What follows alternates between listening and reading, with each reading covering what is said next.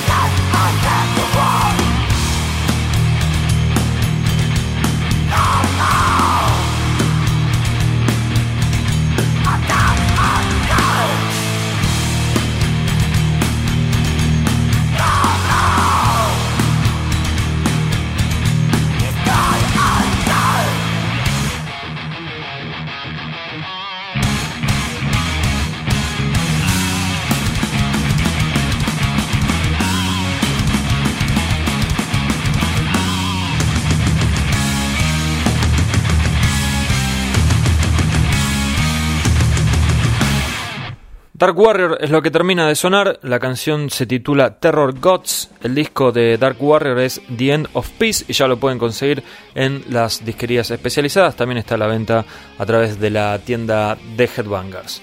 Escuchamos a Dark Warrior y antes de seguir con un poco más de música, ahora sí comienzo a leer algunas de las preguntas que enviaron ustedes. Yo les comenté a través del Facebook que podían enviarme preguntas así yo las contestaba. Y la verdad que por suerte, al igual que la vez pasada, enviaron un montón de, de preguntas, así que les agradezco a todos el interés y la buena onda para conmigo. Garón Paumana Qué lindo apodo. Es el primero que escribe y dice, Hugo, ¿cuál es tu opinión acerca de Replentless? Se refiere a, bueno, al nuevo disco de, de Slayer. Dice, van a hacer algún podcast escuchándolo en tiempo real. Ni siquiera lo puntuaste en la revista. Es verdad, no, no, no, no le puse puntaje en la revista. Mi opinión, mi voto es negativo con Replentless de, Slayer, Garón Pomana. Y seguramente, va, seguramente no, pero hay altas posibilidades de que hagamos un podcast. Me gustaría hacerlo en breve, pero bueno, estamos con algunos temas de tiempo y, de... Mm, eh, la verdad que para que nos juntemos los cuatro a hacer un podcast es bastante complicado. Cada uno tiene su vida con sus tiempos y obligaciones y compromisos sociales y todas esas cosas. Así que yo para que preferí hacer este podcast solo para que no se dilate hasta un futuro podcast. Y bueno, nada, ahora también se viene el cierre de la próxima revista, así que eh, no, no, quería que se dilate todo, por eso está este podcast en donde estoy yo solo haciéndolo. Pero mi idea es tan pronto como sea posible sí hacer un podcast en, escuchando el disco nuevo de Slayer en su totalidad. A mí la verdad que no me gustó. Lo quiero escuchar un poco más, así me termino de formar una opinión de que tampoco me gustó. Pero sí, la verdad que fue bastante decepcionante, aunque más o menos yo ya me imaginaba que no iba a ser eh, un gran disco porque cada vez que mm, Jeff Hanneman compuso poco en Slayer, los resultados no fueron buenos y en este caso que no iba a componer nada, bueno, eh, peor aún. Al final terminó apareciendo una sola canción que tenía algunas cosas de Jeff Hanneman, pero bueno, no, no alcanzó. Obviamente una canción no, no va a salvar a un disco entero. Leo uno más, Hernán Matías Ábalos, dice hola Hugo, ante todo muy buena la revista y los podcasts. Bueno, muchas gracias Hernán. No sé qué si estás al tanto de que Halloween va a sacar un disco con toda la historia por los 30 años de la banda, ¿tenés pensado editarlo en un futuro? Saludos. No es tan fácil, Matías, no es que si yo tengo pensado no, el disco sale. Seguramente esto debe salir a través de Nuclear Blast, es más, me pareció leer algo hoy más temprano y seguramente vaya a tener edición ya de algún sello que viene trabajando con Nuclear Blast. Imagino yo que el disco va a salir, también sé que se avecinan cambios políticos en el país, con lo cual seguramente habrá cambios en la economía y cambios en cuanto al dólar y todo eso, que es eh, choto para ponérselo a hablar en un podcast sobre heavy metal, pero seguramente va a tener algún tipo de... Mm, eh, o sea, va a afectar de alguna manera el tema de las ediciones de, discos y también el tema de las visitas. Así que no creo que no es un buen momento para mm, hacer futurología acerca de qué discos y qué bandas van a venir próximamente.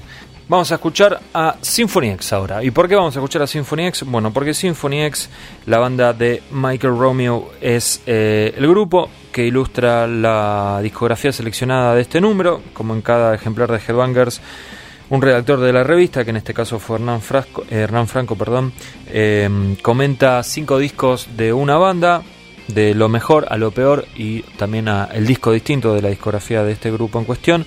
Bueno, esta vez le tocó a Symphony X y vamos a escuchar la canción Out of the Ashes que pertenece al disco de 1997 de Symphony X. Hablo de The Divine Wings of Tragedy. Así que escuchamos un poco de metal progresivo, se podría decir, y después seguimos con más podcast de Headbangers.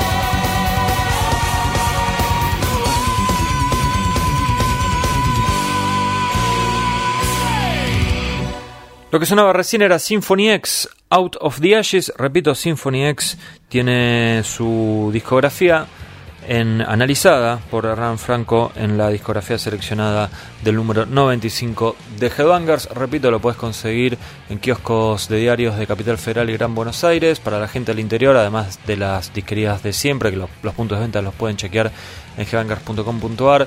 Si en tu ciudad, en tu pueblo o en tu provincia no se, no se consigue Headbangers en alguna disquería, no te asustes, lo puedes conseguir al número nuevo a través de nuestra tienda online, te lo mandamos a tu casa y no te cobramos el gasto de envío. Y tampoco necesitas tarjeta de crédito, así que ya no hay excusas, puedes pagar en el Rapipago, el pago fácil de tu localidad.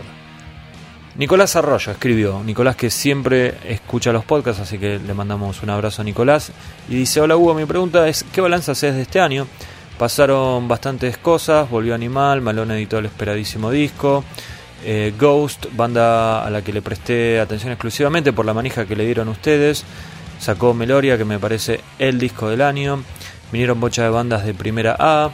Creo que fue un año muy positivo para los fanáticos de esta música, aunque un tanto doloroso para los bolsillos, dice Nicolás, teniendo en cuenta un panorama que fue, creo, muy positivo. ¿Cómo ves vos el 2016? Gracias por tomarte el tiempo de responder y como te he dicho otras veces, los podcasts son muy buenos. Bueno, gracias. Lo, leo por una cuestión de respeto, no me, no me gusta tirarme flores, pero dice, logré una identificación que no me pasaba de los viejos años con tiempos violentos. Para el 100 hay que tirar la casa por la ventana, dice Nicolás Arroyo. Me encantaría, Nicolás, tirar la casa por la ventana para el número 100, tanto del podcast como de la revista. Vamos a ver cómo está la situación socioeconómica en ese momento. La verdad que me hubiese gustado llegar al número 100 en un momento de mayor estabilidad, pero bueno, vamos a ver cómo, cómo qué nos depara el futuro. Y hay cosas más importantes, ¿no? Que eh, digo, eh, ya que hablamos de futuro y de, situaciones socioeconómicas, hay cosas eh, de mayor importancia que lo que pasa con una revista número 100 o con un podcast número 100, obviamente. Mi análisis del año es que, como decís vos, hubo cosas muy buenas. El, regreso de Animal, me parece que, está bueno que vuelva una banda con tanta importancia en, nuestra música. Obviamente me encantaría que el lugar de Animal lo hubiese ocupado un grupo nuevo. Bueno, no fue así, así que la verdad que no le hace mal a nadie que vuelva Animal. Y me parece que está bueno que aparezcan grupos para este, mover un poco la avispero, como se dice. Eh, Malón sacó el disco nuevo también, me, hubiese gustado que lo saquen antes, pero bueno, tarde pero seguro salió el disco y por ahora tiene bastante aceptación entre los fanáticos de esta música. Ghost me parece que confirmó su momento, estoy de acuerdo con vos, creo que Meliora es uno de los discos del año. También hubo varias apariciones de grupo más under, también eh, nuevas apariciones de bandas este, nacionales. Yo creo que fue un buen año. Lo que me hubiese gustado es eh, discos de bandas que como Slayer, por ejemplo, que hubiesen estado a la altura. Em, me agarras un poco en frío, igual estoy, eh, pensando en este momento. Me acuerdo que los primeros meses estaba medio como diciendo, che, no aparecen discos que realmente me gustan, pero con el correr de, los meses creo que ya puedo armar un top ten eh, interesante. Así que em, este me parece que por ese lado bien. Por el lado de las visitas también estuvo bastante interesante. Todavía quedan algunos grupos. Viene Overkill, que es una banda que no pude ver la vez pasada, así que me encantaría poder verlos ahora. Eh, lamento no haber podido ver el show de Opet. Justo ese día me agarró una gripe que me dejó de cama. Me hubiera gustado que el show de Maston hubiese sido muchísimo mejor. Pero bueno, no fue el caso. Creo que fue un buen año por ahora. No se puede decir que fue un mal año. Igualmente eh, siempre es mejor esperar un poquito para hacer este tipo de balances porque después uno a la distancia ve las cosas con mayor claridad. Vamos a escuchar más música. En la Headbangers 95, en la sección foto de tapa, donde siempre un más siempre no, este año estuvimos implementando esta modalidad en donde un eh, fotógrafo cuenta la historia detrás de la foto que podemos ver en la tapa de un disco. Bueno, esta vez le tocó el turno a Typo Negative, la banda del difunto Pete Steele, eh, tuvo su disco... Mm, eh, Bloody Kisses, editado ya hace unos cuantos años, y el fotógrafo, que se llama John Wadsworth, lo pudimos contactar, se copó y nos contó la historia detrás de la portada de Bloody Kisses que tiene estas dos mujeres eh, según la versión, en una se están besando, lo cual fue algo bastante llamativo para esa época, algo bastante transgresor, y en la versión más conocida están ahí mimosas pero sin, sin, sin besarse. Bueno, él nos contó la historia de estas dos tapas, de por qué hay dos tapas y también la sesión de fotos que podemos ver adentro. La verdad que es una historia bastante divertida y bastante atractiva, más allá de si te gusta o no la banda. A mí me encantaría que te guste la banda, así que voy a aportar mi granito de arena y vamos a escuchar Blood and Fire, extraído del disco Bloody Kisses de Typo Negative.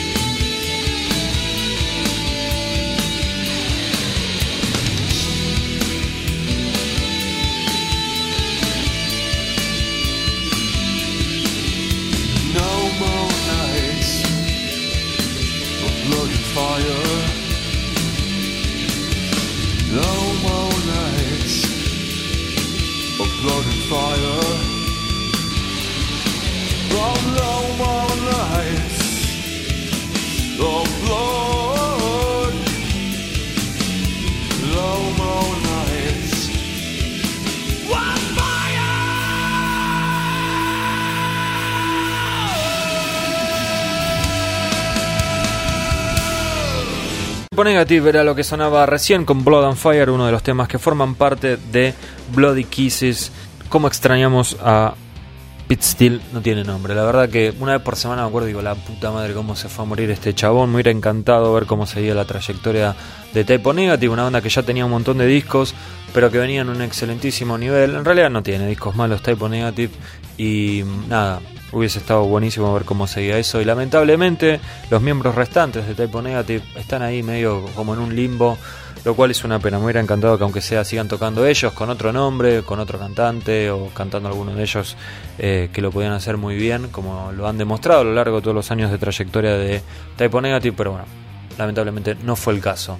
Seguimos con más podcast de Headbangers, estamos en el capítulo 71, estamos repasando los contenidos de la Headbangers número 95, también leyendo algunas de las preguntas que nos enviaron a través de Facebook y de- del mail de la revista headbangers.gmail.com nuestros lectores y oyentes. Tobias Maddox me pregunta, dice, yo quiero saber si para el número 100 pueden hacer un número especial sobre Headbangers, hablando sobre los comienzos, recorriendo la historia de la revista y contando las intimidades de los miembros del staff. Esta misma pregunta también la mandó Pablo Nario, un lector y oyente que tenemos desde Uruguay. Bueno, yo creo que algo así tendríamos que hacer, ¿no? Contando un poco eh, el recorrido de la revista, la historia, cómo fue eh, evolucionando, cómo surgió. Algunos ya lo saben, a veces cuando me hacen, de vez en cuando me hacen algún reportaje y es una pregunta bastante recurrente, pero seguramente tendríamos que hacer algo al respecto.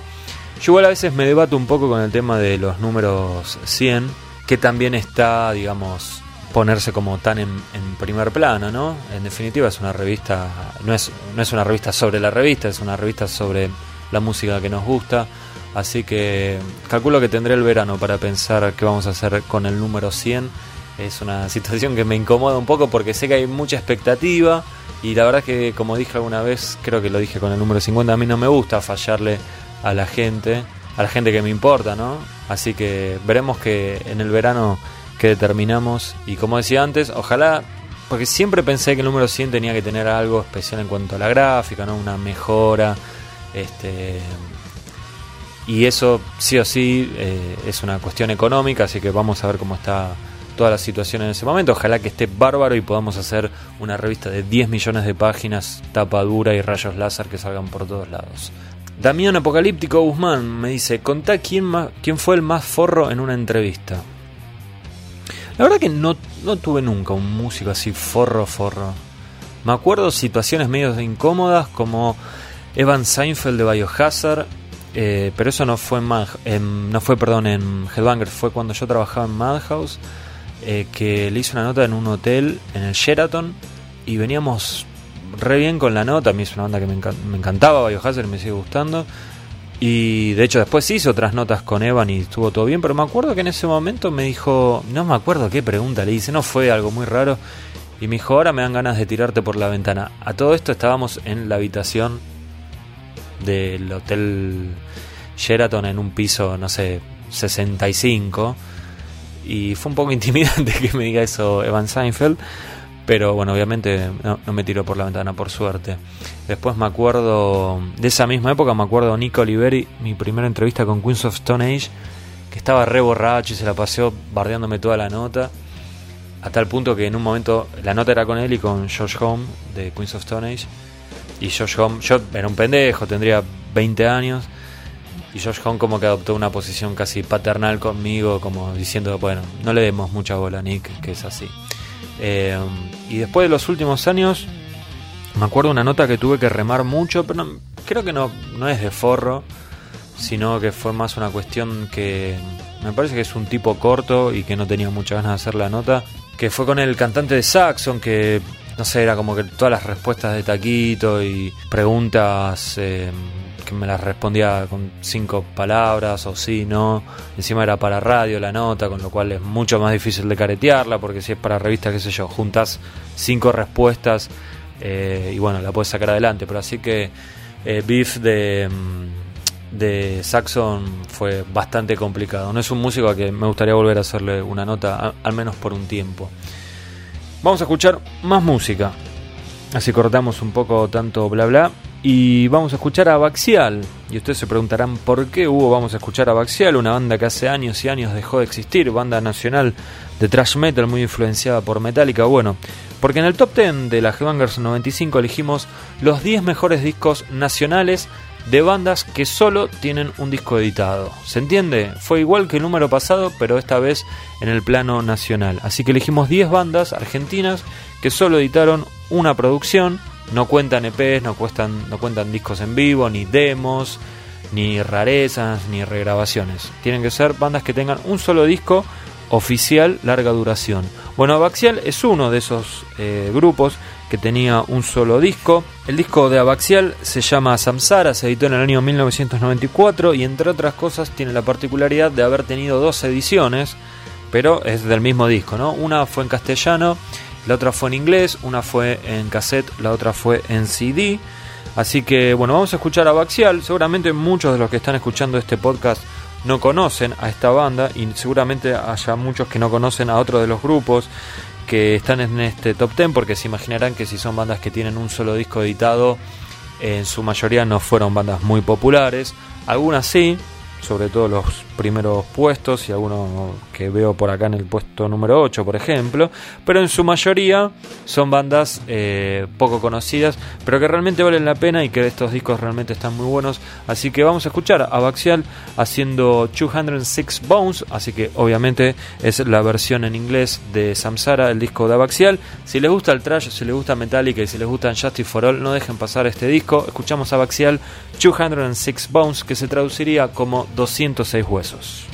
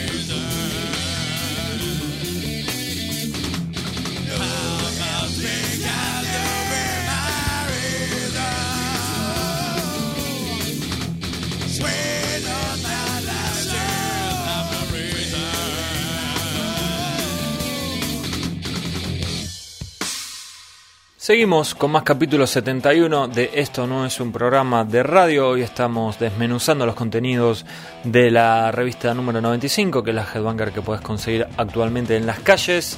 Y estamos también respondiendo las preguntas que nos mandan nuestros lectores y oyentes, como por ejemplo Luis López, que me dice, hola Hugo, ¿qué piensan de la gira por los 30 años de Sepultura?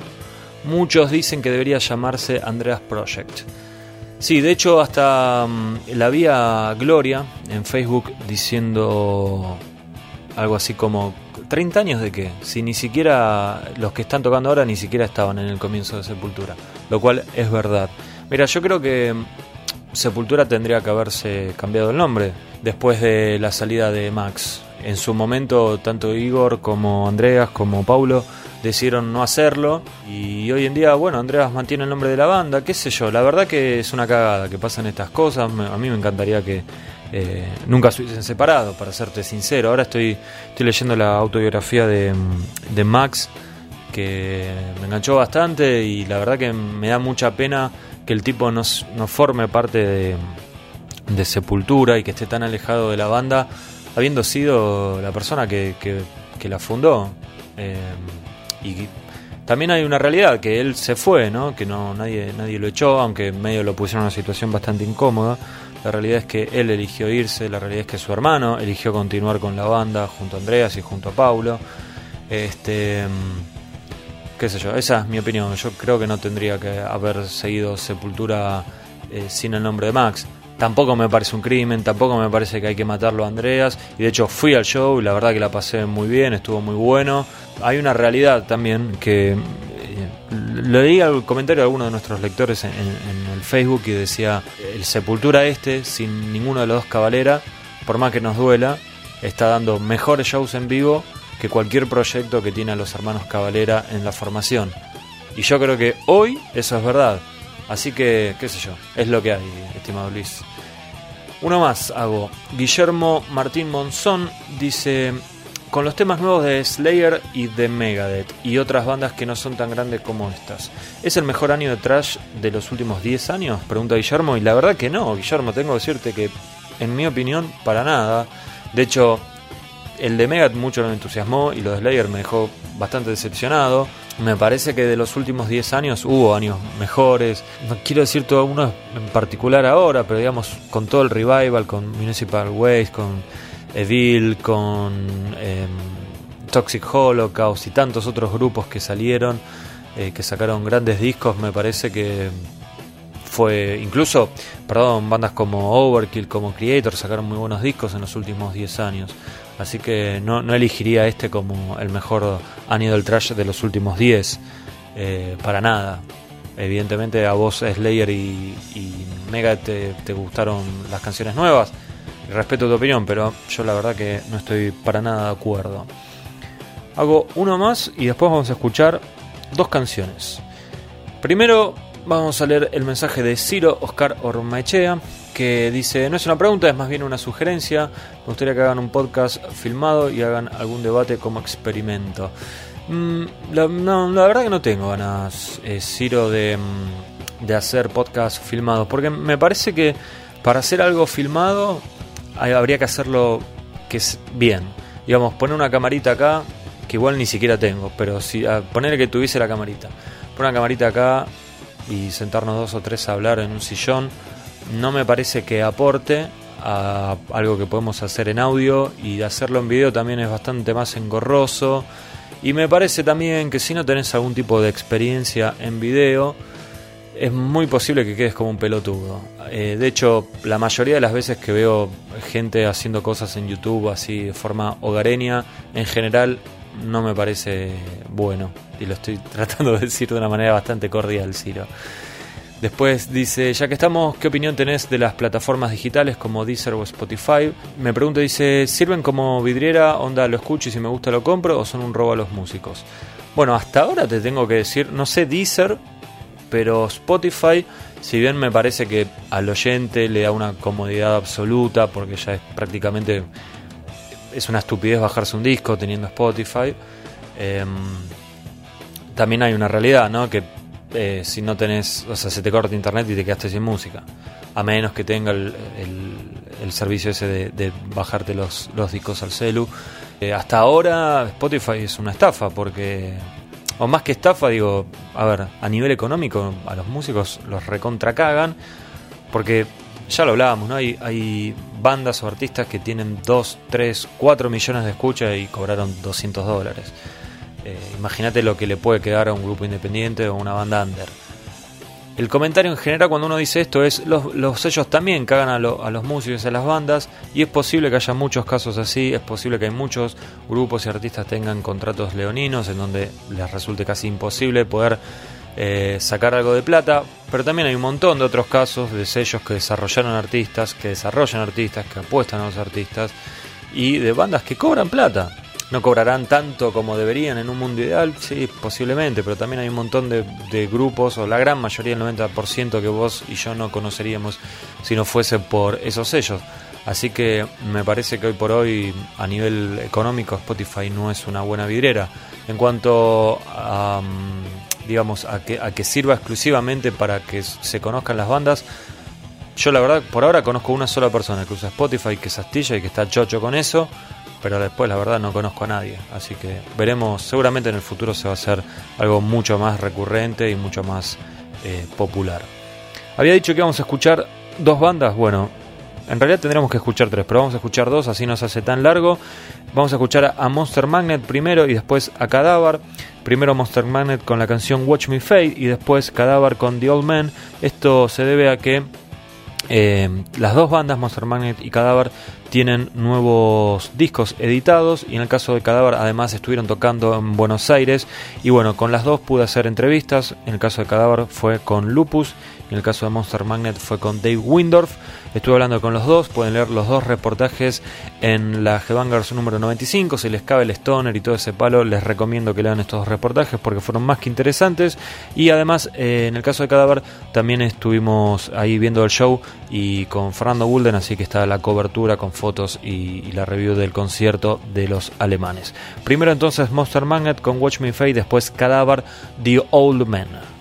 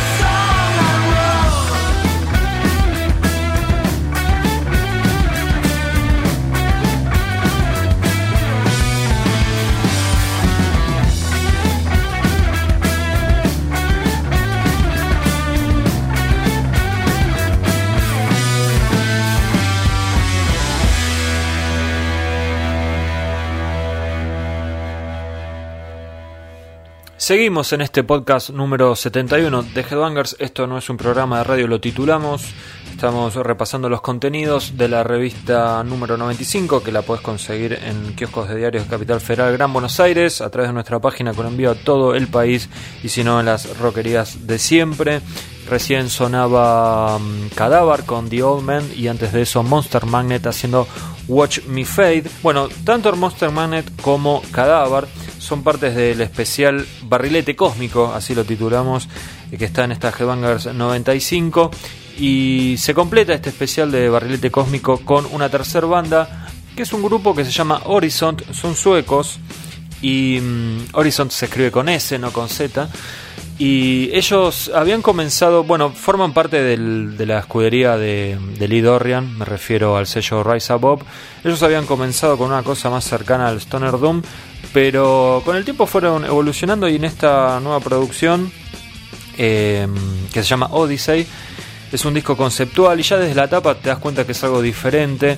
Y bueno, ahora vamos a escuchar un tema y van a ver que es bastante diferente a, a, lo que se puede esperar de un grupo de este tipo de música. Y yo creo que tiene bastantes influencias de la New Wave of British Heavy Metal eh, cosas hasta de Queen me animaría a decir, mucho de UFO, o sea, es bastante variado y creo que le salió muy bien el, el experimento. Así que vamos a escuchar a Horizon haciendo Break the Limit y después de los suecos seguimos respondiendo más de las preguntas que ustedes me estuvieran enviando.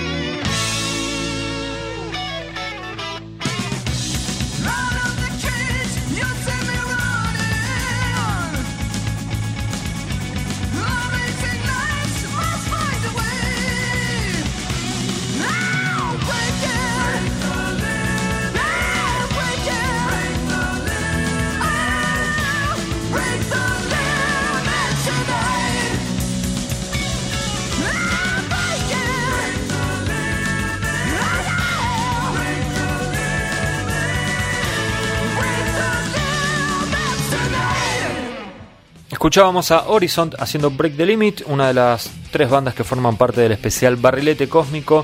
Es estos, estos suecos que recién sonaban acá en el podcast de Headbangers. Voy a leer algunas de las consultas que nos enviaron. Juan Lichter me pregunta eh, qué banda o músico es el más fiestero que haya entrevistado. No por lo que contó, sino por lo que pude percibir. percibir perdón. Em, así rápido se me viene a la mente Nico Oliveri, que bueno, hace un ratito estuve hablando de él, que estaba recontra borracho y tenía una pinta de que le encanta la joda. Bueno, de hecho tuvo algunos problemas porque me parece que le gusta demasiado. Nico Angst Eternity dice, ¿por qué no le da tanta bola al Power? Creo que le damos la bola que eh, amerita en este momento del Power Metal, que fue un género muy popular en un momento y hoy en día no lo es tanto. Y más allá de la popularidad, me parece que tampoco surgieron propuestas tan, digamos, novedosas como para estar cubriéndolas.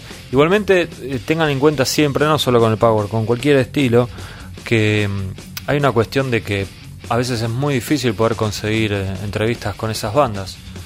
Y bueno, eso dificulta un poco las cosas. Sobre todo si son grupos que suelen ser editados por eh, sellos que no, no tienen representante en el país o que salen por sellos multinacionales. Los, los sellos multinacionales prácticamente en Argentina a las bandas de metal no le hacen un carajo de, de- de prensa, o sea, de difusión, o sea que es muy complicado eso. Y a veces hay bandas que ni les gusta siquiera hacer entrevistas y vienen al país y no dan una nota, no a nosotros, a nadie. Y bueno, todo eso dificulta un poco la tarea. Martín Candiotti mandó dos millones de preguntas y dice, a ver, esto puede sonar muy general, pero son cosas que siempre quise saber. La revista te permite mantenerte y vivir bien. Yo puedo vivir de Headbangers con lo que implica Headbangers, que es eh, la revista, la tienda, los discos, los libros, algún show esporádico que hacemos, antes hacíamos más. Digamos, con todo eso, sí, no me queda tiempo para... O sea, si yo tuviese que tener un laburo de 8 de la mañana a 5 o 6 de la tarde, no, no podría hacer todo lo demás, no, no, no me daría. ¿Cómo haces para manejarte con el tema de la recaudación eh, de cantidad de revistas vendidas en los distintos diarios de la capital y provincia? Bueno, me imagino que te referís a los kioscos de diarios. Eh, no, eso se encarga un distribuidor. Por eso, cuando vos publicás una revista y la mandás a los kioscos de diarios, lo que vos cobrás es el 50% del precio de tapa. ¿Se entiende? O sea, si la revista vale 100, vos vas a recibir 50 y después a eso hay que bueno, sacarle IVA y otros otras tarifas que te cobran por la distribución. O sea que en realidad es menos del 50, pero para redondearlo digamos que la mitad se la comen entre distribuidor y el canillita, el resto iría para la revista y a vos además te, después te descuentan más cosas, lamentablemente. Es mucho bardo organizarte con los distintos redactores para que te entreguen en tiempo y forma las notas y o entrevistas. ¿Cómo hiciste para juntar tanta gente en este proyecto de revista? Teniendo en cuenta que hoy en día la gente cada vez tiene menos tiempo para trabajos en grupo. Y qué sé yo, son muchos años también, Martín, que estamos en esto. Vos lo sabés porque sos un viejo lector.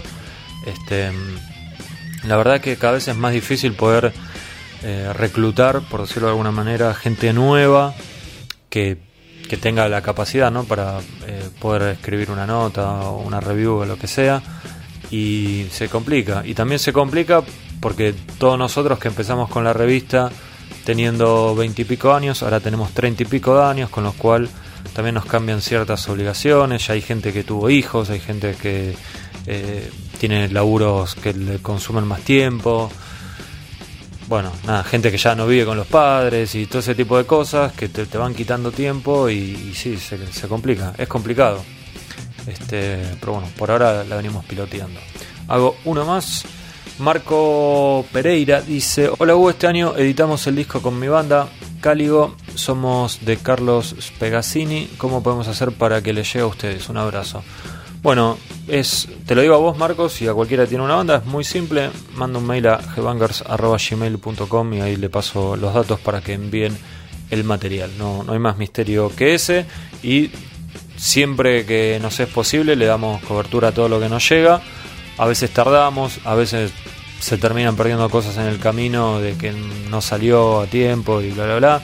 Pero bueno, hacemos lo mejor que podemos y no le pedimos un centavo a nadie. Así que es. Eh, me parece que cumplimos con esa función que tenemos como medio. Vamos a escuchar más música. En este caso se trata de una banda de Finlandia, una banda que ya tiene un montón de discos, una banda que para muchos sigue siendo algo nuevo, pero la realidad es que hace mil años vienen tocando. Me refiero a Children of Bodom, que sacaron un nuevo disco.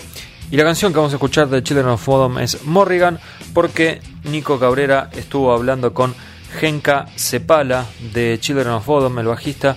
Así que si quieren leer el reportaje, pueden conseguirlo en la nueva Headbangers.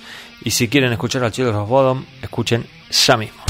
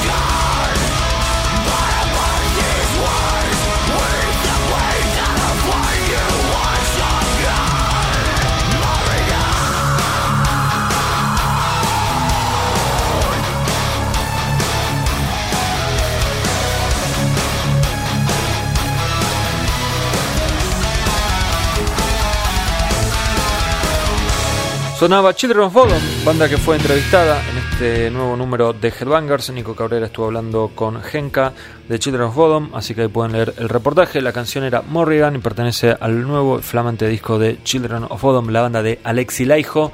Sigo leyendo más preguntas porque hay dos millones. Les agradezco a todos que se copen con la propuesta esta que estamos haciendo últimamente con los podcasts eh, en solitario. Guillermo Galeano dice: ¿Cuándo vuelven a la Argentina Devil Driver, Killswitch Engage, Stone Sour, Murder Dolls o Trivium? Em, de estas no hay planes de ninguno, por al menos no me llegó ningún rumor. Imagino que las que más chances tienen de volver, primero debe ser Trivium, porque sacó un disco y seguramente tengan planeado volver a Sudamérica. De hecho, les fue muy bien la vez anterior que vinieron.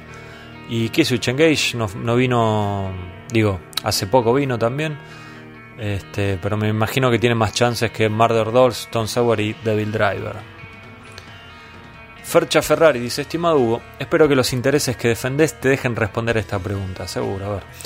¿Cuánto gana un promotor trayendo una banda como Mastodon, por ejemplo, y llenando el predio? Y por llenar un Vorterix, ¿cuánto gana la banda? Algunas bandas de afuera vienen solo por el pan y la coca, ejemplo, Javo, que había 250-300 personas como mucho. ¿El promotor ganó algo? Eh, a ver, vamos por parte. Havoc había menos de 250-300 personas. Eh, yo creo que le fue bien a Gerardo en ese momento, Gerardo Pacheco. Y está bárbaro que le vaya bien, ¿no? Este, bandas que vengan por el pan y la coca son pocas. Sí hay bandas eh, under que vienen y se llevan algo simbólico. O sea que no lo están haciendo por la guita, es más que nada porque les gusta tocar y, y este, difundir su propuesta, su música, conocer otros lugares y además de que les cubrís lo- todos los gastos, digamos, de pasaje, hospedaje, comidas, eh, viáticos, etcétera, transporte interno acá dentro de la ciudad, digo, más allá de eso, se llevan algo simbólico. Y obviamente cuanto más convocantes son las bandas, este, más, eh, más se llevan. Mastodon hoy en día ya se debe estar llevando un lindo dinero. No, no, no sé cuánto se llevan y tampoco creo que corresponde que yo lo esté comentando si lo supiera. Por llenar un teatro de mil y pico de personas, te tenés que llevar también como promotor, te tenés que llevar un, un buen dinero, porque el- lo que hay que comprender con el tema de traer bandas es que es un negocio de riesgo. ¿Esto qué quiere decir? Que si te va bien, te va a ir muy bien. O sea, si vos llenás un teatro, tenés que sacar una buena guita. No, no hay. Digo, hacé la cuenta de cuánto valía una entrada: 500, 600 mangos. Bueno, multiplicarlo por 1800. Es mucha plata. Obviamente tenés un montón de gastos, tenés el alquiler del lugar, tenés seguridad, tenés promoción, bueno, pasajes viáticos, hoteles, eh, cachet, etcétera, muchas cosas en dólares, hoy con el dólar por las nubes. ¿Es complicado? Sí, obviamente. Ahora, si lo llenás, obviamente te tiene que quedar una linda diferencia. El problema es que, como decía, es un negocio de riesgo. ¿Esto qué quiere decir? La banda te cancela el viaje a último momento, hay neblina en el, eh, en el aeropuerto, no pueden venir, te quedaste sin la banda, te quedaste sin el show, el tour se pospone, po- posiblemente el calle nunca más lo, lo veas o te dan una parte, la otra no, perdiste toda la promoción, perdiste el alquiler del lugar, un dolor de cabeza, la gente se enoja con vos, aunque la banda no vino, no fue culpa tuya. Bueno, como se suspendieron un montón, miren, ¿cuántos cuántos, perdón, cuántos recitales se suspendieron? Un millón. En general, en el 99% de los casos, cuando se suponen los recitales, el que pierde es el promotor. No pierde ni la banda, y el que compró la entrada está bien, pierde con el tema de la ilusión de haber podido ver al artista, pero en definitiva, en general, te terminan devolviendo la guita. Es una cagada, sí, seguramente hay gente del interior que sacó el pasaje, pero el que a nivel económico se ve muchísimo más perjudicado es el promotor. Por eso es un negocio de riesgo. Por eso yo a veces trato un poco de desmitificar la idea esa de que el que hace el show es el empresario millonario Garca, porque a veces no es así, a veces sí, pero a veces no, sobre todo cuando se trata de shows eh, chiquitos, ¿no es cierto? Espero haberte respondido, Fercha. Leandro Gómez Chávez dice: Hugo, sacamos un disco este año, grabado en la nave de Osberg. Bueno, lo mismo que le decía al otro chico. gmail.com y ahí te paso la dirección para que envíes el material. Tratamos de no hacer es. eh, porque muchas bandas nos mandan links de YouTube o, mm, eh, para que nos bajemos los discos. La verdad es que eh, no podemos ponernos a escuchar cada cosa que nos mandan por una cuestión lógica. Si escucho algo que me parte la cabeza, me contacto con la banda y le digo, che, podés mandar material o tenés algo editado, bueno, de alguna manera combinamos. Pero si no, si yo no conozco a la banda, lo mejor siempre es mandar, aunque sea un CDR, no importa, pero mandar algo físico este, como para poder también filtrar un poco, porque hay 200.000 bandas y lamentablemente no tenemos 200.000 páginas. Hagamos uno, un poco más de música, y después sigo leyendo más mensajes, porque acá veo que todavía quedan un montón y esto se está estirando bastante. Así que vamos a escuchar a Gojira, o Gochaira, como deberíamos pronunciarlo, que fue la banda que estuvo tocando en Buenos Aires como soporte de Mastodon y se dio una situación bastante rara porque estos franceses vinieron como la banda poco conocida por la mayoría del público, si bien tenían algo de gente, es una banda que ya tiene algunos discos, eh, tiene varios discos editados y algunos inclusive editados en nuestro país, es una banda que digamos de culto, bueno es mucho menos conocida que Mastodon y sin embargo los pasó por arriba por una cuestión de sonido y hasta también de ganas me parece de estar en el lugar que estaban. Este, me parece que sí, que los pasó por arriba y creo que todo el mundo se dio cuenta de eso. Eh, lamento a los que llegaron tarde o porque no pudieron o porque no quisieron, porque la verdad que se perdieron para mí uno de los mejores shows del año. Bueno, si quieren leer la cobertura de Maston y de Gojira, pueden conseguirla en Headbangers 95. Además, hay un reportaje con el baterista de Gojira. Y si quieren escuchar a los franceses, háganlo ahora mismo porque suena ya la canción Flying Whales.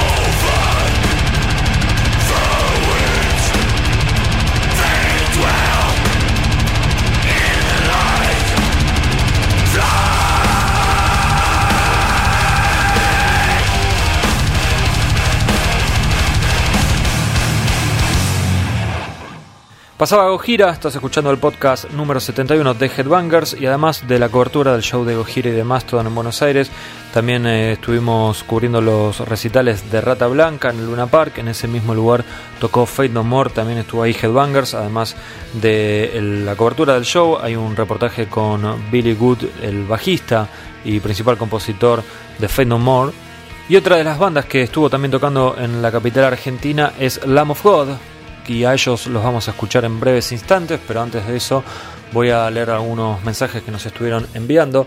Tal es el caso de Diego Galván, que dice ser lector desde la primera etapa de Slayer, cuando salió Kerry King en la portada con la muñequera llena de clavos. Eso fue en la Headbangers número 17, después del show de Slayer, dos shows de Slayer en el estadio de obras sanitarias tremendos, tremendos recitales. Por suerte pude estar ahí y ver a la formación original de Slayer en un buen momento, ¿no?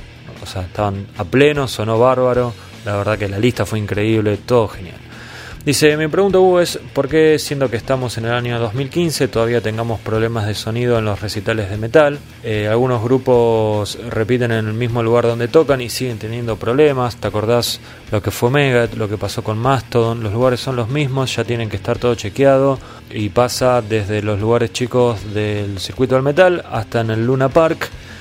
Entiendo, no entiendo cómo es que con la tecnología que disponen las bandas de afuera eh, sigue sucediendo esto, no tendría que pasar. El otro día fui a ver a Carajo y sonó tremendo, vi a Ratas en Caseros, también estuvo buenísimo. ¿Cómo puede ser que las bandas de afuera eh, suenan mal? ¿Será que vienen a, desca- a? Perdón, si es así, que no vengan. Eh, me gustaría que expliques esto, Hugo.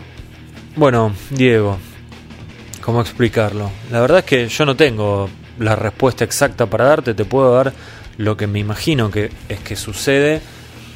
Y a esta altura, mira, los lugares malos ya medio que quedaron de lado, digamos, los lugares que, en los que se hacen conciertos hoy, en todos están dadas las condiciones para que se suene bien.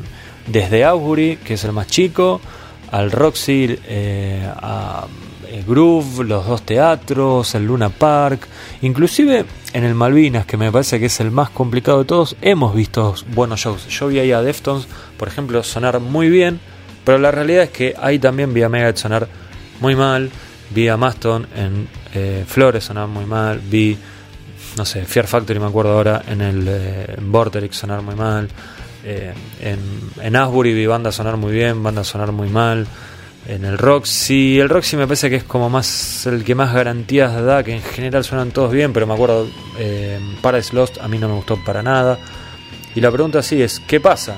¿Por qué? En el caso de Maston es más llamativo todavía porque fue el mismo día de Gojira y Gojira lo pasó por arriba. Gojira sonó 9 puntos, Maston 4 o 5 siendo buenos. Me parece que a veces hay un poco de que las bandas puede ser que está desgano. Yo no vi a Maston eh, eh, este día en el, en el Teatro Flores. No vi en Maston a una banda que tenía ganas de salir a comerse el mundo, que es lo que para mí tendrían que hacer. Y sí vi eso en Gojira. Pero me parece que también digo, no, no creo que cambie tanto el sonido, sí puede cambiar el tema de la actitud en el escenario. Maston es una banda que en vivo me parece que las voces las tendrían que trabajar mejor a esta altura, ya tendrían que estar más armonizados. Es una banda profesional de primera A, no puede ser que eh, dos de los músicos que cantan lo hagan eh, discretamente mal, por decirlo de alguna manera. Eh, entonces, esas cosas sí se, se, le puede echar la culpa a la banda. Pero después hay una cuestión de sonido que la verdad que yo no la, no la, terminé de entender. Y lo único que se me ocurre a mí es la variable humana, que en este caso sería el, sonidista. Digo, el sonidista de Maston no fue el mismo que el de Gojira. Es el cambio que yo veo y digo, bueno, a ver, si el sonidista es malo, tuvo una mala noche o lo que sea, o estaba desgano, o, o no le dio bola, o lo que sea. Digo, todo esto no tendría que pasar porque está cobrando ese tipo por eso eh, es lo único que se me ocurre que puede haber cambiado, porque después es el mismo sistema de sonido, el mismo, la misma consola, los mismos retornos, eh, hasta parte del backline, o sea, de los equipos seguramente haya sido el mismo. Entonces, la verdad que es, eh, es muy raro que suceda esto y entiendo que a mucha gente le moleste que pasen estas cosas por el precio de las entradas, porque tal vez por ir a, a un show dejó de ir a otro y después resulta que el otro estuvo buenísimo y el que fueron ellos fue una cagada y, te querés matar y pasa y me pasó y es así. Eh, pero me parece que lo, único que se puede hacer desde el lado del fan es hoy por hoy, digo, tenés las redes sociales, es molestar por ahí, molestar entre comillas, digo, es mandar mensajes diciendo sonó horrible y si eso lo dicen 30 personas, yo calculo que la banda le puede prestar un poco de atención a, che, ¿qué está pasando con el sonidista? Ahora, para sumar más confusión, Diego, te puedo contar algo. Por ejemplo, Maston tocó en Buenos Aires, no sé, fue un martes, miércoles, no me acuerdo qué día fue. Dos o tres días después estaba tocando en Chile. Tengo un amigo en Chile que a veces escribe en la revista, Juan Pablo Andrusco. Los vio allá, me mandó un mensaje y me dijo, sonó increíble. ¿Cómo lo explicamos? Porque fue el mismo sonidista. Digo, si el problema acá fue el sonidista, ¿qué pasó? Yo la verdad que no, no lo termino de entender. Perdón que no, no te pueda aclarar demasiado el panorama, pero bueno, es, por ahora es lo que hay, Diego. Hernán Sánchez dice, hola Hugo, leo Headbangers desde que salía cada tres meses y venía con un CD. Mi pregunta va por lo siguiente, en el 2006, entre el número de Megadeth y Heaven and Hell, habían pasado como ocho meses, se habrán perdido muchas reviews copadas, dice Hernán. Nunca se les dio por revisar el 2006, por lo que pudo quedar afuera. La verdad que no, Hernán. Y no le veo demasiado sentido. Nos habrán quedado dos o tres discos afuera, porque después los habremos metido en la siguiente, así que no, no le veo mucho sentido hacer algo especial por, por un par de discos que, que no fueron comentados. Sí fue el caso, que tal vez lo más probable que sea que no. Ramiro Failo dice, ¿qué bandas de las tantas que vinieron en los 90 te quedaste con ganas de ver? Ya que después no volvieron, cambiaron de formación, no se separaron. Un abrazo Hugo, que se te cumplan todos tus sueños, me dice eh, Ramiro. Y mm, te diría que Anthrax con John Bush, que tenía muchas ganas de verlo en 2004 cuando finalmente volvían. Y lamentablemente por lo que pasó con Cromañón no, no los pudimos ver. Así que ahí me quedé con las ganas. Esa es la primera que se me viene a la mente. En algún momento te hubiese dicho Machine Head, pero la verdad es que después Machine Head terminó volviendo con grandes discos. Los pude ver varias veces, inclusive fuera del país. Así que este, te estaría exagerando. Sí, me quedé con ganas de ver a Anthrax con John Bush en las voces. Después lo pude ver varias veces, pero con Veladona. Y dieron muy buenos shows, algunos no tanto. Pero bueno, no es John Bush, es otra formación y, y más que nada otra lista de temas, ¿no? Muy, muy diferente. Vamos a escuchar un poco de música. ¿Les parece si suena Lamb of God con Vigil, que fue uno de los grandes temas que hicieron en la presentación en el, la capital argentina, en el lugar este que no me está saliendo el nombre, en Groove, que estaba recontra lleno, lo vi súper apretado. Pero bueno, Lamb of God volvió a pasar una vez más por nuestro país. Dieron un gran concierto con muy, muy buen sonido en un lugar que a veces no suena bien, pero por ejemplo Opet sonó muy bien. Bueno, Lamb of God también. Así que escuchamos a Lamb of God haciendo Vigil.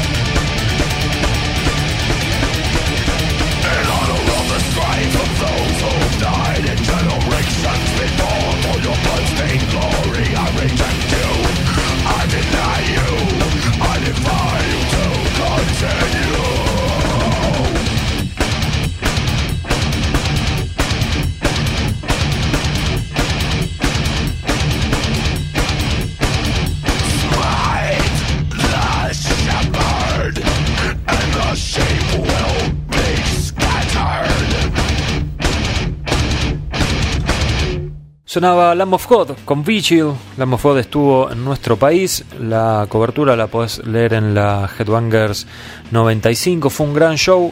Me pareció bastante corto, una hora y cinco, una hora y diez. Al igual que en el caso de Maston, me hubiese gustado eh, que este tipo de bandas toquen más tiempo, ¿no? Son bandas todavía relativamente jóvenes, eh, vitales, que están en un buen momento. No entiendo por qué tocan tan poco. Sé que por contrato cumplen con lo mínimo estipulado, pero me parece que se podrían dar shows más largos, no te digo dos horas, tal vez este tipo de música te quema la cabeza si tocan dos horas, pero una horita y media, porque quedan afuera un montón de canciones, ¿no? Y ni siquiera digo canciones raras, Lamb of vino a presentar un disco nuevo y solo hizo dos canciones del disco nuevo que encima fue muy bien recibido, que fue editado en Sudamérica, en nuestro país, o sea, la verdad que medio choto eso, pero bueno, eh, por lo menos podemos decir que en el caso de Lamb of God la banda tenía pilas, sonó muy bien y digamos que fue un muy buen concierto de Lamb of God. De hecho, mm, no sería una locura decir que fue la mejor presentación de este quinteto en nuestro país. Sigo leyendo más mensajes que nos enviaron, repito, son un montón y les agradezco que se entusiasmen y que se copen con la propuesta. Esta pregunta me sorprendió bastante. La envió Fran Sonur. Dice, Hugo, ¿cómo es el tema de las notas? ¿Ustedes pagan a veces para entrevistar? No, jamás pagamos por entrevistar a una banda y me parece que no, no tiene demasiado sentido. Cuando uno hace una entrevista, en general le sirve a las dos partes. A la- al medio para eh, vender su producto o, o, bueno, si es radio, que después eh, venderán las publicidades y en el caso de este, a la banda le sirve por la difusión, no tiene mucho sentido. Supongo que vos te referirás a una banda grande o algo así, pero no, no, no. Nunca, jamás hemos pagado. Y la verdad dudo que alguien pague por, por entrevistar a una banda. Me parece medio raro. Pablo King pregunta, eh, dice, ante todo, felicitaciones por los libros editados, sobre todo por el Cuando éramos reyes, porque hacía falta una Biblia del metal nacional. Ahora pregunto por qué se canceló Gamma Ray. No, no quedó claro eso. Aparentemente fue algo ajeno a la organización local. ¿Por qué nadie trae a John García? Eso la verdad que me resulta raro, ¿no? Viene Cadáver, viene Track Fighter, si no viene John García. Y después dice, eh, ¿por qué nadie le avisa al Rey Diamante que Cemento cerró y que puede venir tranquilo? Vos sabés que a mí me sorprende mucho que todavía no haya venido King Diamond. De hecho, siempre le digo a, a Maxi Marín, quédate tranquilo que va a venir, va a venir. Y por ahora estoy en falta porque nunca vino. Eh, Digo, desde su regreso, ¿no? Este, yo sigo teniendo fe. Para mí en 2016 en algún momento va a tener que terminar cayendo el, el Rey Diamante. A ver, hago uno más y después escuchamos más música. Lucas Raniere dice... Hugo querido, ¿cómo haces para contenerte de responder determinadas preguntas y coherente o bancarte des- desplantes de determinados lectores permanentemente insatisfechos? Yo ya hubiera sufrido varios ACBs, gracias por no aflojar nunca con la revista, abrazo heavy. Bueno, no es tan grave, en algún momento me hacía un poquito de, mala sangre. Ahora, en general, el otro día me dijeron, oh, me dijo una persona conocida, si no hagamos nombres, apareció un gordo, dijo así, ¿eh? apareció un gordo y te rebardió. Y yo le dije, ¿a dónde? Dice, en uno de los comentarios. Y la verdad es que no me pongo a leer todos los comentarios. Este, cuando sale la revista, eh, que es como el momento de más actividad ahí en Facebook, miro un poco y si veo a alguien diciendo alguna pavada, le, respondo o trato de eh, darle mi visión de los hechos, pero no, trato de no engancharme en... o sea, ya a esta altura, después de 95 números, aprendí que es imposible conformar a todos. A veces es medio choto cuando uno ve que eh, la persona está diciendo mentiras o, o dicen, hubo otra vez, no sé, digo, por ejemplo, hubo otra vez Alma Fuerte y hace tres años que no había una etapa de Alma Fuerte, que han pasado esas cosas. Eh, pero bueno, o como me acuerdo con, con la de Hermética, mucha gente ofendida porque habíamos puesto Hermética y no apoyábamos al Under. Y es la misma gente que cada vez que pones algo de una banda Under desaparecen y no ves a nadie de todos esos. Entonces, como que la verdad no, no tiene mucho sentido eh, darle espacio a, que esas cosas te, te molesten. A veces pasa, no te voy a decir que no, no soy un robot, pero a esta altura ya medio como que aprendí a manejarlo. Seguimos repasando los contenidos de la Headbangers y acá tengo delante de mis ojos las páginas que tienen la cobertura de Nightwish en el Luna Park. Hernán Franco estuvo ahí, Martín Darsol estuvo sacando fotos, unas cuantas. Un show que a mí la verdad me sorprendió la convocatoria que tuvo. Este, un Luna Park para Nightwish es, un montón de gente. Eh, obviamente hay que aclarar que no estaba habilitado todo el estadio, pero así todo no deja de ser eh, llamativo y creo que fue sorpresivo para todos la cantidad de público que concurrió al show de Nightwish, que si nos guiamos por los comentarios recibidos de, de Ran Franco, quien fue el encargado de hacer la cobertura, fue un show que los fans seguramente no van a olvidar por unos cuantos años. Vamos a escuchar a Nightwish haciendo Last Ride of the Day y después seguimos con más podcast de Headbangers.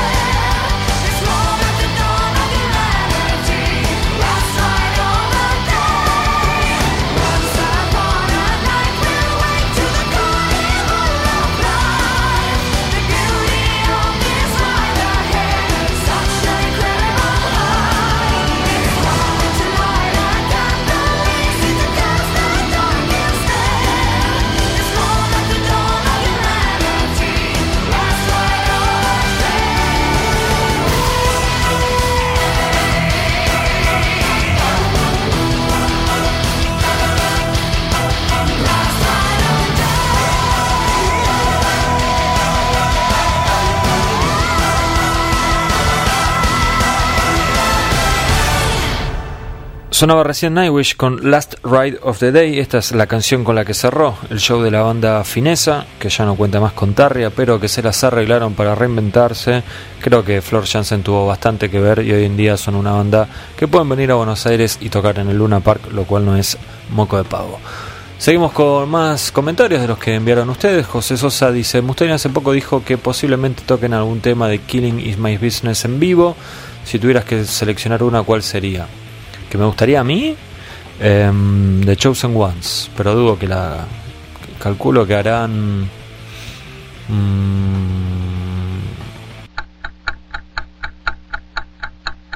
The Mechanics, School Beneath the Skin, alguna de esas, me imagino que será. Ignacio Cabrera dice, mm, ¿tienen idea si van a editar libros nuevos? Acá hay varios títulos buenos y nos dice la biografía de Elefson, la de Max Cavalera o la biografía de Creator en fotos. Sacar libro de fotos no es muy buena idea porque son muy caros de hacer, eh, porque bueno, es papel e ilustración, todo a color. Y me encantaría las otras dos, de hecho en su momento estuve en contacto para hacerlo, la de Elefson y la de Cavalera, pero bueno, no, no nos pusimos de acuerdo con algunas cosas y se dilató y todo quedó en la nada. Pero por lo pronto te digo que para principios del año que viene, a menos que se vaya toda la recontra mierda, estaremos sacando un nuevo libro que calculo que a los metaleros le- les va a gustar. Digo así de mm, eh, músicos extranjeros, ¿sí? No adelanto nada más. Pablo Andrés Pasaglia dice, hola Hugo, ¿crees que el último álbum de Megadeth pudiera ser más agresivo teniendo en cuenta que Mustaine compuso los temas con varios riffs que tenía guardados desde hace 30 años? A mí me cuesta creer que tenía esos riffs desde hace 30 años y que nunca los haya usado, porque Mustaine siempre usó riffs viejos que tenía de otra época, hasta terminó usando todos los riffs que eh, la había compuesto a Metallica, y después de alguna u otra manera los terminó metiendo, así que me cuesta creer que todavía tenga cosas y qué sé yo, a jugar por lo que se escuchó parecía bastante pesado y agresivo. Yo preferiría que más que pesado y agresivo haga buenas canciones. Si son pesadas y agresivas mejor, pero si no, este, está todo bien. Sergio Agüero pregunta, para los viejos lectores de Headbangers, ¿quién era Cepillo el que aparecía en el suplemento extra? Bueno, Cepillo era... Así que creo que fui bastante claro. Juan Lichter dice... Hola Hugo, ¿qué opinión te merece hoy por hoy War Painted Blood de Slayer? Más teniendo en cuenta que es el cierre de la formación clásica de Slayer. Dice, no me acuerdo si habías puesto algo bueno o malo cuando salió. Solo sé que a algunos de la revista no les gustó. Sí, a Maxi Marín nunca le gustó ese disco. Pero a Astilla, a Matías y a mí nos, nos gustó bastante y al día de hoy me sigue, me sigue gustando. Claramente está un paso atrás de Seasons o del primero, de Raining Blood, pero me parece un muy buen disco y un cierre bastante digno, más que digno diría, un buen cierre para la formación clásica de Slayer.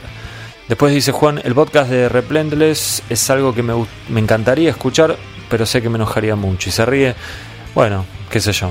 Está, la idea de hacerlo. Vamos a ver si encontramos el tiempo para hacerlo y seguramente te vas a enojar porque imagino que te gustó mucho ese disco y a nosotros no. A ver, hago dos más y después un poco de música. Jazmín, increíble, nos escribe una mujer. Dice Jazmín, ustedes que están en la salsa, digamos, ¿tienen datos sobre esto que se dijo hace algunos meses de que Axel y Slash están arreglados? Había rumores de posible reunión, como siempre, pero quizás ustedes sepan algo que yo no. Nada, lo que... A ver, eh, se amigaron. De ahí a la reunión hay un largo trecho y por ahora no hay nada que nos haga pensar en eso. Pero lo- el primer avance está hecho y es que se amigaron. Eso ya es eh, bastante importante para cómo venía la relación, ¿no? que parecía tipo lo de sepultura, que nunca en la vida se iban a volver a hablar.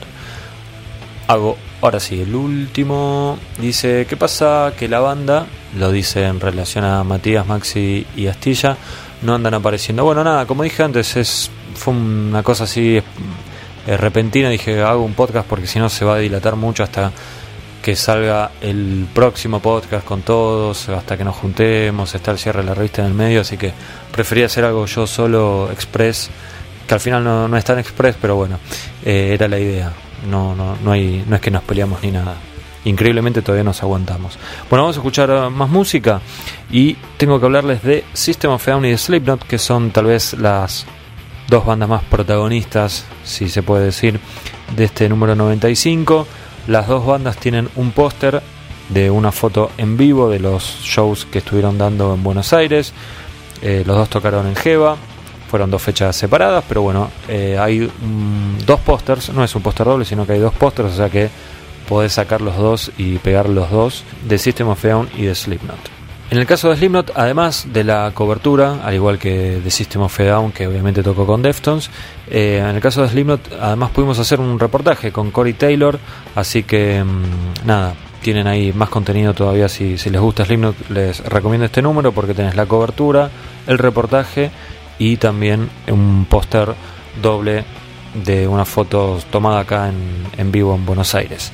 Lo que vamos a escuchar son dos clásicos. De System of a Down elegí Toxicity, de un disco que cuando había salido a mí me había partido la cabeza. La verdad que después con el tiempo perdí mi entusiasmo con System of a Down, pero bueno, sé que a muchos de ustedes, o al menos a 25.000, les interesó lo suficiente como para este, agotar las entradas del show System of a Down. Y en el caso de Slipknot elegí también un clásico de aquel primer disco y, lo de primer disco lo ponemos entre comillas porque Slipknot en realidad antes de editar por Roadrunner tenía una placa, ya la contamos mil veces la historia así que no voy a ahondar en eso. La canción que elegí es Wait and Bleed, así que primero System of a Down, Toxicity, después Slipknot, Wait and Bleed.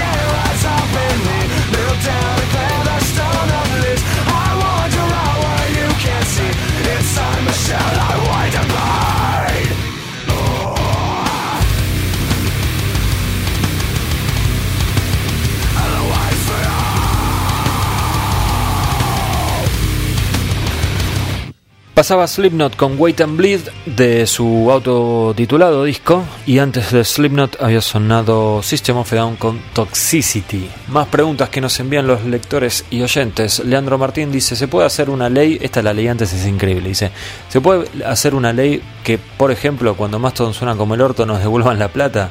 Y habría que hacer algo así, ¿no? Habría que ir a defensa del consumidor.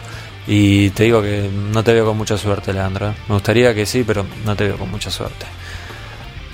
Max Dat dice, en mi opinión considero un error que los organizadores hayan dividido el metal para todos en tres fechas distintas en un lugar como Groove. Considero que de este modo se perdió el contexto o el ambiente de festival de los años anteriores. ¿Cuál es tu opinión al respecto? Bueno, es posible lo que vos decís, ¿no? Que se haya perdido un poco el contexto o el ambiente de festival. La realidad calculo es que si se hizo esto es porque no estaría funcionando el otro. Por eso es importante que mm, este tipo de movidas, o cualquiera, digo, una revista, un disco, una banda, un show, un festival, lo apoyen mientras eh, sucede, ¿no? Porque con darle me gusta en, en Facebook no, no hacemos nada. No digo que sea tu caso, Max, ¿eh? por favor, pero digo que mucha gente espera que algo deje de existir o de pasar para decir, uh, qué lástima, a mí me hubiese gustado, que bla, bla, bla. Em, Obviamente si en un lugar cerrado es más complicado que, haya ambiente festivalero, con un solo escenario, digo, comparado con lo que llevó a hacer el, metal para todos. Pero bueno, eh, supongo que si lo hacen, eh, no creo que sea porque quieren que vaya menos gente a- al, show. Capaz que tuvo algo que ver con el hecho de que, por lo que vi este año, no toca mm, eh, Alma Fuerte, que es la banda que más eh, gente convocaba qué sé yo. Veremos cómo, cómo siguen en los siguientes años. Alejandro Dumas dice, ¿quién crees que va a ser el presidente? Nada, en serio. Te, te, podía responder, pero no te lo voy a decir ahora. Dice, ¿queda alguna banda grosa de metal que todavía no haya venido al país? Y... mm, Tool. Mm, ahí vi que te habían dicho Running Wild cuando pusiste el comentario. Eh, pero grosa, qué sé yo. No, así de los grandes nombres me parece que no. Tool sería la más convocante que nunca vino. siempre está a punto de venir y nunca, ahora ya sé bastante que no me dicen, pero a lo largo de la vida de Headbangers dos o tres veces estuvo ahí a punto, venía, venía, venía y al final no pasaba nada. Diego García dice, Hugo, ¿sabes qué pasó con Newstead? De un día para el otro la banda desapareció y borró todos los perfiles de sus redes sociales. Es verdad, Diego, y no sabe nadie qué pasó. De hecho, eh, no, no hay mayores novedades de Jason, no, no, no hay fotos, no se lo ve en ningún lado. La verdad que es un misterio qué pasó. Eh, aparentemente es como que el tipo se cansó de todo, dijo, nada, basta, no quiero salir de gira, no quiero hacer nada, y desapareció.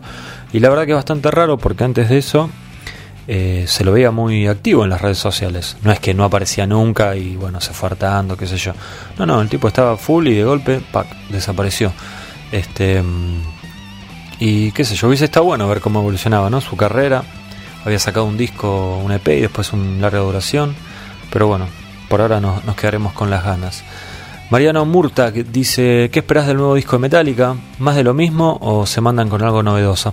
Yo creo que va a ser bastante similar a, o mejor dicho, yo creía que iba a ser bastante similar a Dead Magnetic y hace poquito lo leía a Kirk Hammett diciendo que él creía que venía por ese lado.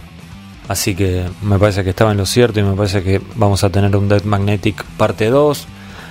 Pero siempre no, Metallica mete algo así que me imagino que este, tal vez el cambio podría ser un sonido más estándar y no hacer esa locura que habían hecho con el último, ¿no? que estaba bastante eh, con un volumen bastante alto y bastante saturado. Vamos a poner un poquito de música.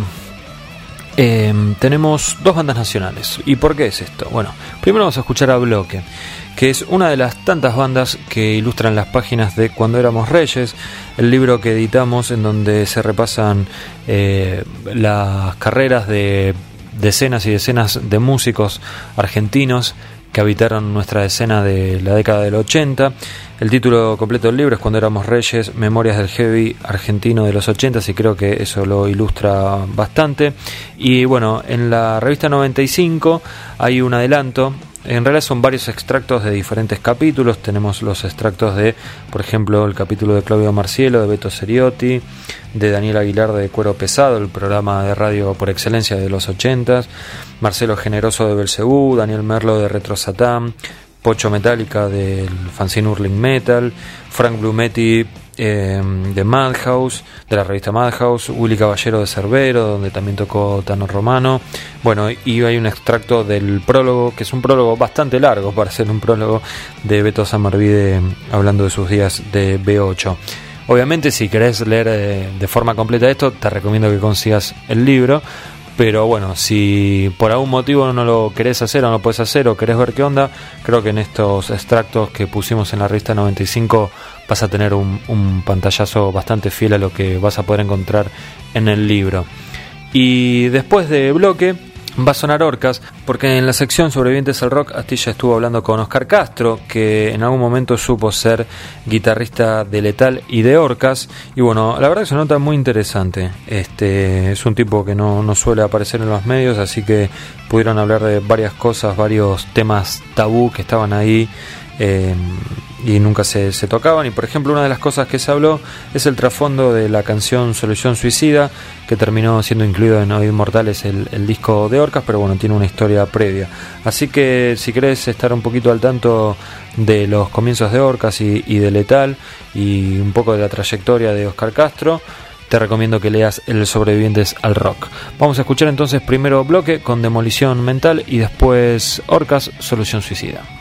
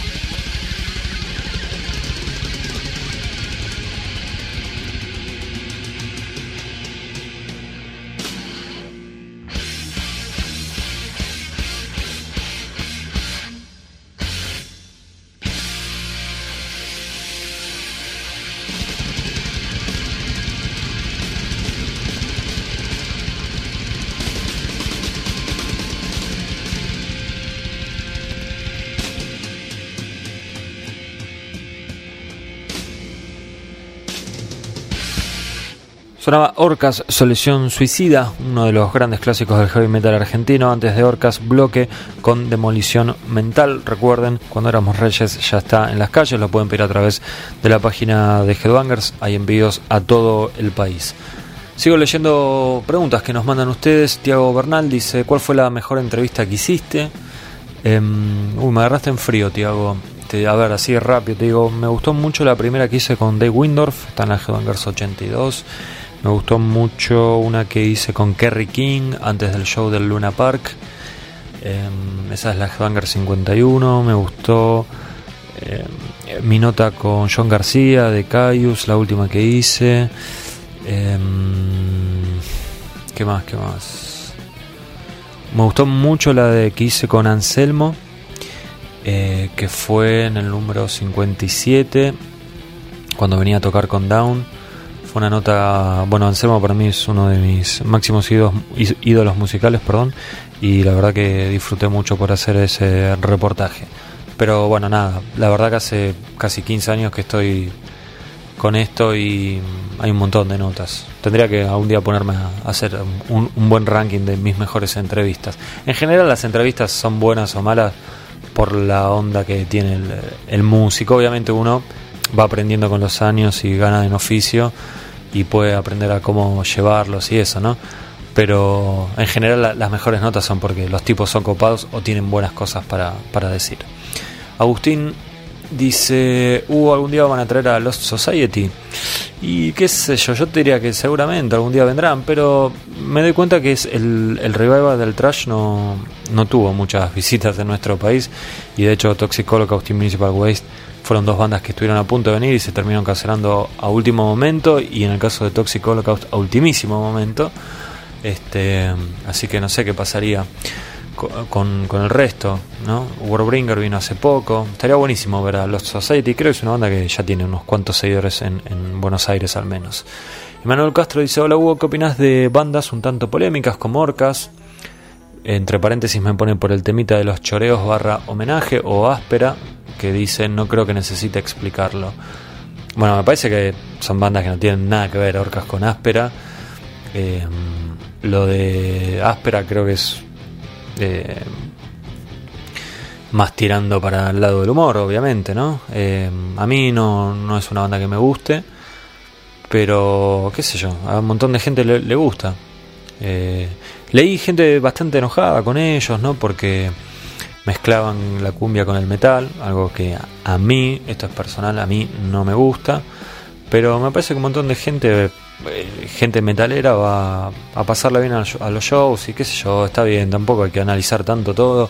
Este, y me parece también que va un montón de gente a los shows que no, no necesariamente eh, son fanáticos del metal. Eh, después en, con lo de Orcas, bueno, nosotros ya tuvimos nuestros problemas con Orcas porque no le gustaron algunas cosas que se escribieron en la revista, lo cual es respetable y qué sé yo. También, también, tendrían que respetar las cosas que escribimos. Tuvimos nuestros ahí altercados, ahora est estamos en son de paz. Lo conozco hace bastante a Walter Mesa. Eh, nada, lo, que opinamos acerca de las, las cosas que pasaron eh, están en las páginas de Headbangers, Emanuel. Después dice, ¿qué opinas de esa obsesión que tienen todos los metaleros por vol volver a ver a la HB8 o Animal con sus integrantes originales? Bueno, también es entendible, a veces se pasan un poco de revoluciones, ¿no? Pero, qué sé yo. Yo también creo que tiene que ver un poco a veces con la edad. Yo en algún momento soñaba con eh, poder haber visto, no sé, la formación de Metallica con Cliff Barton. Bueno, ya está, no pasó. Y ahora la verdad que no, no, no es algo que me quita el sueño, ni mucho menos. Y, no sé, de juntarse Hermética, B8, como que sobre todo Hermética B8, ¿no? Me parece que, digo, por un lado sería un furor total, por el otro lado, digo, si pararíamos un poquito la pelota y pensamos, no sé qué tanto sentido tendría, eh, bueno, en el caso de 8 sin civil, en el caso de Hermética después de todas las cosas que se dijeron, tal vez Animal, al ser un poquito más reciente, sería algo diferente, pero me, me parece bien que, no sé, si Corbata no quiere saber nada con Animal, que mantenga su posición, además le va bárbaro con carajo. este, tampoco es tan grave. Lo que sí no, no me gusta es cuando se trata a los músicos como ladrones, por, por ejemplo en el caso de Animal, por haber vuelto sin, sin eh, corbata y sin carrizo, que prácticamente Jimena, Jimena sabía que meterlo preso. Y después de todo el tipo está haciendo música, no si no te gusta, no vayas y listo, ya está, ¿no? Además, en ese caso puntual, estamos hablando de un tipo que fundó a la banda, no es que entró al tercer disco y ahora se quedó con el nombre. Max Pat, que ya había escrito, vamos con otra más de Max, dice, ¿por qué Manowar no vino a tocar este año a Argentina estando en Rock in Rio? Y habiéndolo promocionado Vorterix como una posible banda, creo que era la tercera que podía venir al festival. ¿Será por el cachet alto? demasiadas pretensiones por parte de los reyes de metal. ¿Cuál es la verdad de lo ocurrido? No sé cuál es la verdad, Max. Eh, muchas veces, nada, se anuncian bandas que todavía no están cerradas y después eh, se dan de baja. Eh, el Rock in Rio también tiene muchos grupos que no. Igual no fue en el Rock in Rio que tocó Manowar. Fue otro festival en, Brasil, porque el Rock in Rio fue hace poco y no yo no, no vi nada de Manowar ahí. Vos decís cuando fue el Monsters of Rock en realidad. No sé la verdad qué pasó. Capaz que se les iba de las manos el tema del cachet. También hay una realidad, ¿no? ¿Cuánta gente hubiese aportado Manowar a ese festival? O sea, ¿cuánta gente que no fue con Judas, con Ozzy, con Motorhead hubiese ido si tocaba Manowar? Y hay que ver si eso rendía a lo que pedía Manowar, ¿no? Alejandro de Petris, hago este y después corto porque se me está partiendo la garganta. Alejandro de Petris dice, Hugo, te quería preguntar qué pensás de los últimos 15 20 años dentro del metal y si de verdad hay sucesores de aquella corriente de bandas que arrancó a principios de los 80 y explotó, por decirlo de alguna forma, en los 90. Uf, me mataste Alejandro. Yo creo que mm, en los últimos 15 20 años salieron bandas muy buenas, pero por una cuestión que excede a las bandas. eh, va a ser muy difícil que tengamos nuevos Metallicas, nuevos Judas, nuevos Maidenes, eh, nuevos ACDC y todo ese tipo de bandas, o sea, bandas de estadio. Me parece que lo más cerca de esos puede ser Slipknot o System of a Down, ese tipo de grupos eh, que son muy convocantes y que a los heavy tradicionales no les gusta.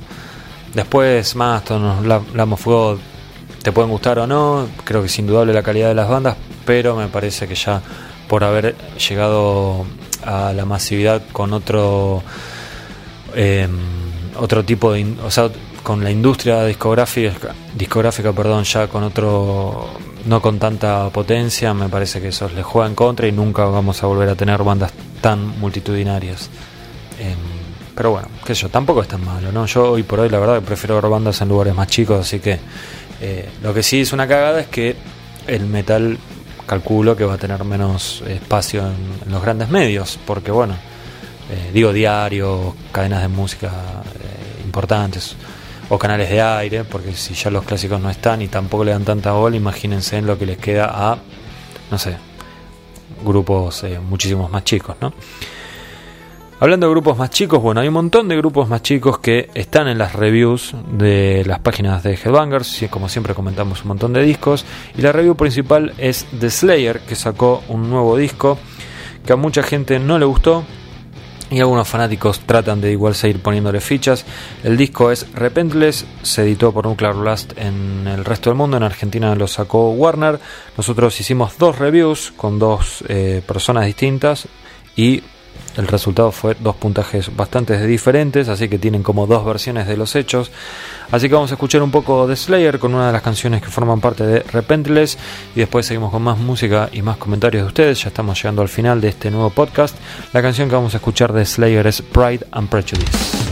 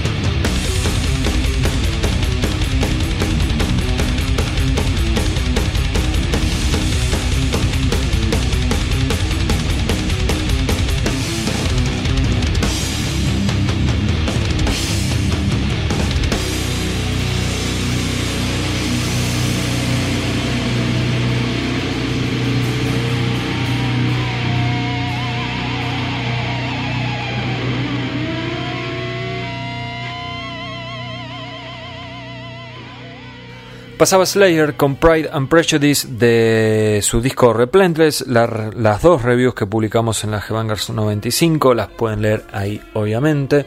Seguimos con más preguntas que nos envían ustedes. Max Dat vuelve por tercera vez y dice: Esta sí es en serio. ¿Sabes qué ocurrió con la revista Maelstrom? Estaba enfocada al Black y al Dead con muy buena edición y lamentablemente desapareció hace unos años. Sí, bueno, hace un montón de años desapareció Maelstrom, que la editaba el sello Icarus en Argentina.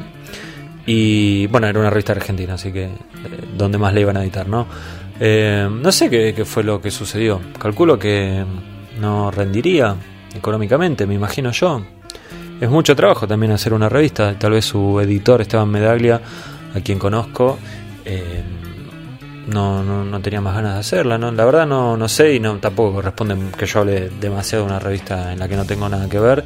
Pero había más revistas, también en un momento estuvo la, la Rock Brigade y también terminó que la editaba el sello NEMS, dejó de salir. Juan de Andrade dice, dos años después de su lanzamiento, Anger sigue siendo un disco de 9 puntos, me pregunta a mí, pues ya le puse un 9 en ese momento. Y qué sé yo, eh, a ver, tiene un montón de cosas para valorarle. Algún día me gustaría hacer un podcast especial de Anger y, y matarnos con los otros sabandijas. Eh, 8.50 la de Juan y hoy. ¿Te gusta? Y después dice otra, ¿cuál crees que fue el aspecto en el que más creció G-Bangers desde que arrancaron? Bueno, hay una cuestión gráfica, mm, también un poco lógica, ¿no? Cuando empecé, todo, todo mi poder económico fue eh, orientado a ese primer número de G-Bangers. Y después de, bueno, más de 10 años se pudo mejorar, obviamente. Pero creo que lo que más, eh, más allá de lo gráfico, diseño y todo eso, eh,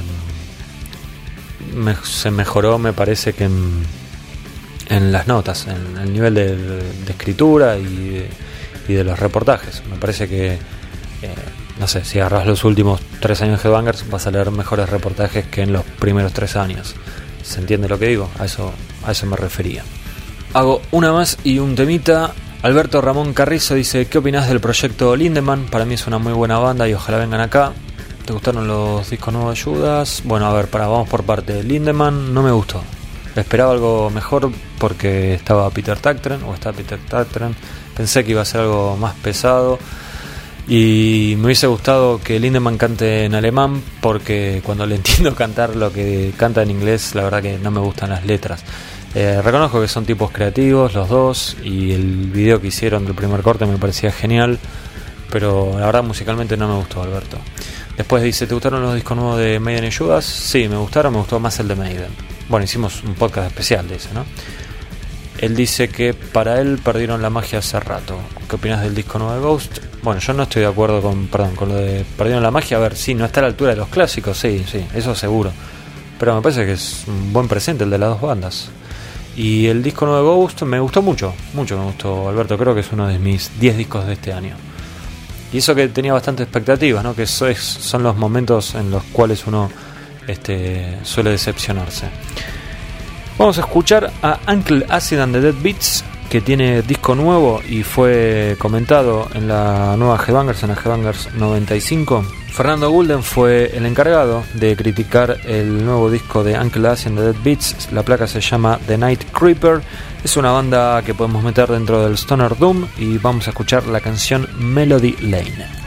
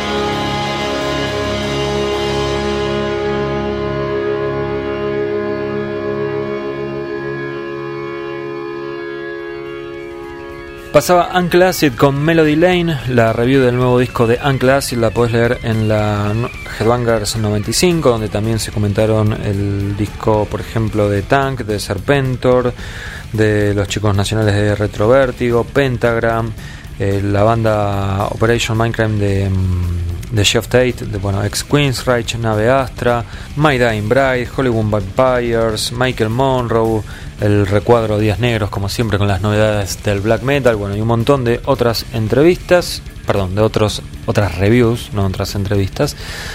Leo, a ver, unos comentarios más y ya cerramos por hoy. Johanna Barnes, o sea, hoy batimos todos los récords. Tenemos dos chicas que nos escribieron increíbles. Dice, Huito, ¿por qué no dibujaron a Flor Jansen su flor de tatú? Es verdad, no, no lo tiene. Bueno, tirón de orejas para Dufour que se le pasó ese detalle. Después creo que lo demás está todo súper detallado. Increíble la ilustración de la tapa de Headbangers. No dije nada, este, se lo dije a él. Creo que es una persona increíblemente talentosa y la verdad que lo que hizo me encantó. Esta vez eh, con un estilo más realista, se podría decir. Está todo pintado en acrílico, muy poco computadora tiene eso. Es todo más que nada a mano. La verdad que increíble el trabajo de Santiago Dufour. Y hago el último, Luis Stoner dice, hola Hugo, ¿me puedes recomendar bandas nuevas para escuchar? Y otra pregunta, ¿sabes alguna biografía de Hermética? No, biografía de Hermética no hay nada. Y mmm, sí está el, libro de El perro cristiano de Ricardo Iorio. Después vas a poder conseguir, eh, puedes conseguir eh, revistas con notas de Hermética, pero no, biografía Hermética no hay. Y eh, bandas nuevas, bueno, tendría que saber ¿Qué estilo te gusta, Luis? Además me desconcierta un poco porque sos Luis Stoner, pero tenés una foto de Max Cavalera. Qué sé yo, si te gusta el Stoner, te puedo recomendar Uncle Acid, te puedo recomendar Graveyard, te puedo recomendar Devil, te puedo recomendar Horizon, eh, ¿qué más? Blues Pills, qué sé yo, hay un millón de bandas de Stoner, solemos hablar de ellas en la revista y si querés bandas nacionales también en el detector de metal de cada Headbangers vas a poder encontrar eh, un montón de bandas y bueno en las reviews también así que espero haberte sido de ayuda Luis. Bueno vamos a dar por cerrado este nuevo podcast. Fue el número 71 llevamos 71 estamos cada vez más cerca del número 100 al igual que con Headbangers veremos con cuál llegamos primero si con la revista o con los podcasts. Les agradezco de todo corazón realmente a todos los que escribieron. Fueron un montón. Creo que leí casi todos o todos. Seguramente me habré comido un par pero no fue con mala intención. Eh, al igual que la vez pasada la verdad que no pensé que iban a escribir tanto si quería hacer un podcast más express, eh, con más musical, pero bueno, por suerte, todavía mucha gente le sigue importando participar en esto de los podcasts, que no son programas de radio, así que les agradezco por el interés, porque para mí, a mí me encanta hacerlo y me gustaría poder hacerlo más seguido, bueno, no siempre hay tiempo, pero como les decía antes, eh, también quería hacer algo con, con los, los, los chicos, con Max y con Matías, con Astilla pero a veces es complicado poder juntarse todos, así que bueno, dije, para que no haya tanto espacio entre podcast y podcast, mejor aunque sea hago uno solo y, podemos seguir interactuando. Los voy a dejar con un poco de música.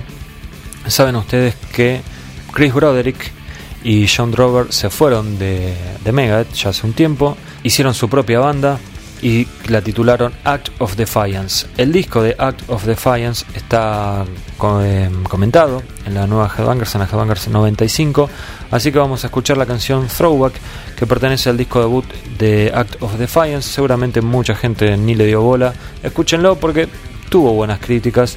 Y de hecho la crítica en Headbangers es bastante positiva y capaz que se están perdiendo de algo que les puede interesar, sobre todo a los fanáticos de, de Drover, si es que los hay, y de Chris Broderick, que sí sé que los hay y entiendo que los haya, y también a los seguidores de Megadeth seguramente les, les debería importar, aunque sea, péguenle una, una escuchada a Actos de Defiance y después saquen sus propias conclusiones. Yo los voy a dejar con los dos ex Megadeth. No se olviden que en breve habrá una nueva Headbangers, en breve habrá un nuevo podcast. Y no se olviden, como siempre les digo, que esto es cualquier cosa menos un programa de radio. Chau.